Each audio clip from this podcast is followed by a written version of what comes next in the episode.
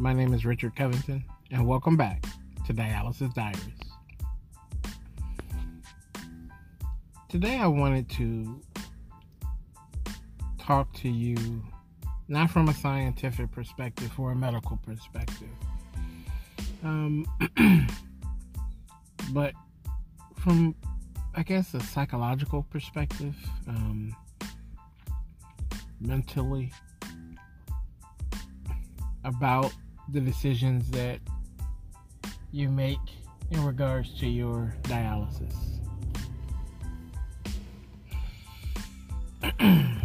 Many of us, whether by circumstance or by medical condition, get on dialysis because we want to live.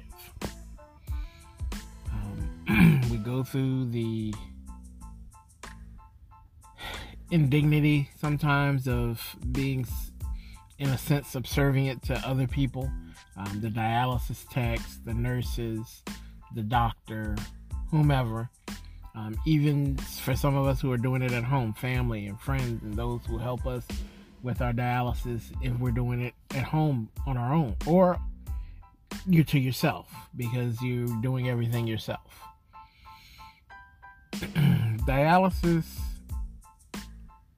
and I've said this before, it's very isolating. Um, whether you choose to accept that or not is your own decision to make. But there was a question asked on a Facebook page about do you have to get a transplant or can you just live your life on dialysis? And I'll say to anyone who's considering this debate to speak with your doctor.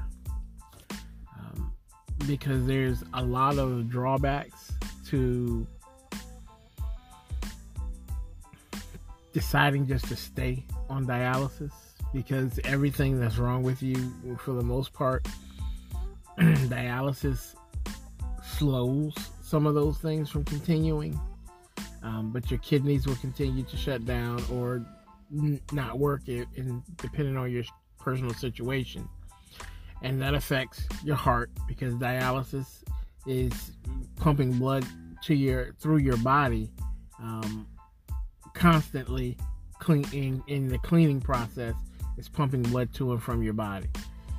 Um, if you don't go dialysis a few days, you get extra fluid that fluid leaks into your lungs, that creates a different problem. But all of these medical issues relate to the dialysis. Um, while you're on dialysis, you're if you're a hemo patient, you're going to be poked and prodded. That's going to happen. If you're on PD, you're going to be connected to your tube um, draining and, and filtering your, your your body in a different way, but still in a way. But the bottom line is, if you choose to live your life on dialysis, the things that you are frustrated with now, you continue to be frustrated with them. Um, whether you're at home or in a center, or even if you flip flop, there are different drawbacks to each. There's no perfect dialysis existence everything has its pitfalls and and and triumphs. I said before, I was a patient at a clinic called Next Stage.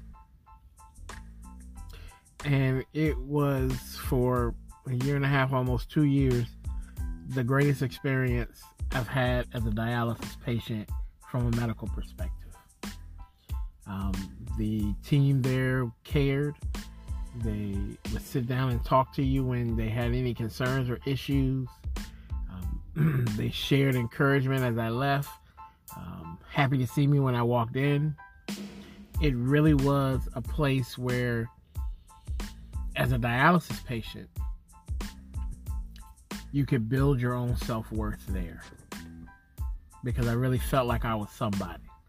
And being on dialysis can be very isolating and very lonely at times. But for that time, I was able to build a confidence in myself. And I'm sure it, helped with the therapy I was doing at the same time. It was a good combination. But I was able to put my life into a perspective that I've been able to keep as I've had to leave because they closed. And will I be on dialysis in 20 or 30 years? Hopefully, one, I'll still be alive. But two, if I am, hopefully it's because I've done the transplant thing and for whatever reason it didn't didn't work out. I want to get a transplant. Bottom line. Because I want to be able to do the things that I can't or, or I have difficulty doing now. Again. Um, I definitely want to move in that direction. But should whatever reason I can't or don't, I have to live my life as healthily as I can. Um, I have to eat as well as I can. I have to um, take my medicine as best I can. Those are the things you have to do in order to sustain your life. So, to those of you who are making, who are deciding this or having this conversation or even thinking about it, if you choose not to go for the transplanting option, then you have to listen to your doctors in regards to how to live, medicines to take, and exercise, eating better. Because you want to be comfortable and you want to be able to have a happier existence. Being on dialysis can really rip at you emotionally. But I believe all of us have the ability to live better and more healthily. And I don't know if that's a word, uh, but more healthy. And in doing so, we can make emotional and sometimes physical improvements to our lives to make sure that we're able to be happier I know our existence is one that sometimes we we get angry, we get frustrated, we get mad because we're not who we were and we're not able to do everything that we could do before. Um, I've seen people upset that they couldn't have a drink when they wanted to have a drink, not alcohol, but just any drink, um, because of their fluid restrictions. And that's another thing your fluid restrictions will affect you as well. If you're always coming in over, that's affecting your heart. That's making your heart work harder. And then there's heart issues that'll be that'll come to that. So you have to make sure that your cholesterol's right and you, you're, you're taking your blood pressure meds. And remember that even the medicines you take have some type of uh, consequence. Um, there's some medicines that affect the kidneys, some medicines that affect other parts of the body for whatever reason. But everything has a, a consequence to it, good and bad. But we must remember that it's a choice that we make. And if we choose to get a transplant, there's the probability or the uh, option or, or consequence of that that your transplant may not work or it may work for some years and then go back down. Um, there's always a risk to everything. I've seen people who've been transplanted come back into center. And it's very, a very humiliating feeling I get from them and I think that's more them than anyone else because I don't feel that they're humiliated by any stretch. I feel bad for their situation, but I I'd rather go in center and be upset for a couple hours that I'm there than to not and deal with the consequences of not showing up for dialysis, of not taking the steps. I live my life very much so as if I'm not a dialysis patient. I don't do everything I need to do, but I try to live my life and go out, have fun, spend time with my family, as if dialysis is just not a a, a part of my life.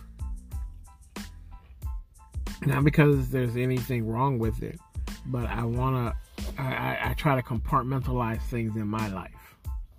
Now I may be totally wrong, and if I am, please someone share with me. But I try to compartmentalize things so that things don't bleed on one another. You know, when I come home and I'm feeling bad, my wife will ask me, "How you doing? How's everything going?" And my mom asks me, you know, I'm the type of guy I'm okay, and I may not be, but I don't want every conversation to be, "Oh, you're feeling bad again? Oh, poor baby." I mean, those things kind of they they they become almost like a crying wolf at times with people. So I try not to overdo it in regards to things. If I'm tired, I'm tired. So I want to make sure that my life is as good as it can be given the conditions that I'm in right now. And I tell you, 10 years ago, I had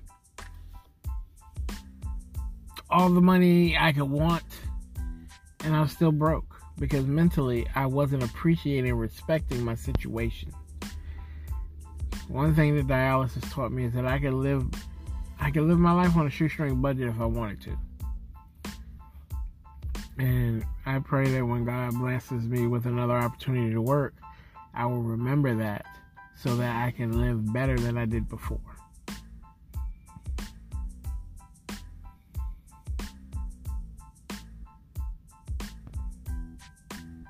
But being on dialysis, again, is not a death sentence. It's um, it's an inconvenience. It's a thing that you have to deal with and I do my four hours and I leave. And regardless of my physical or mental abilities, it's just a piece of who I am, but not all of who I am. Again, thank you for listening. My name is Richard Covington. This has been Dialysis Diaries. Thank you so much and have a great day.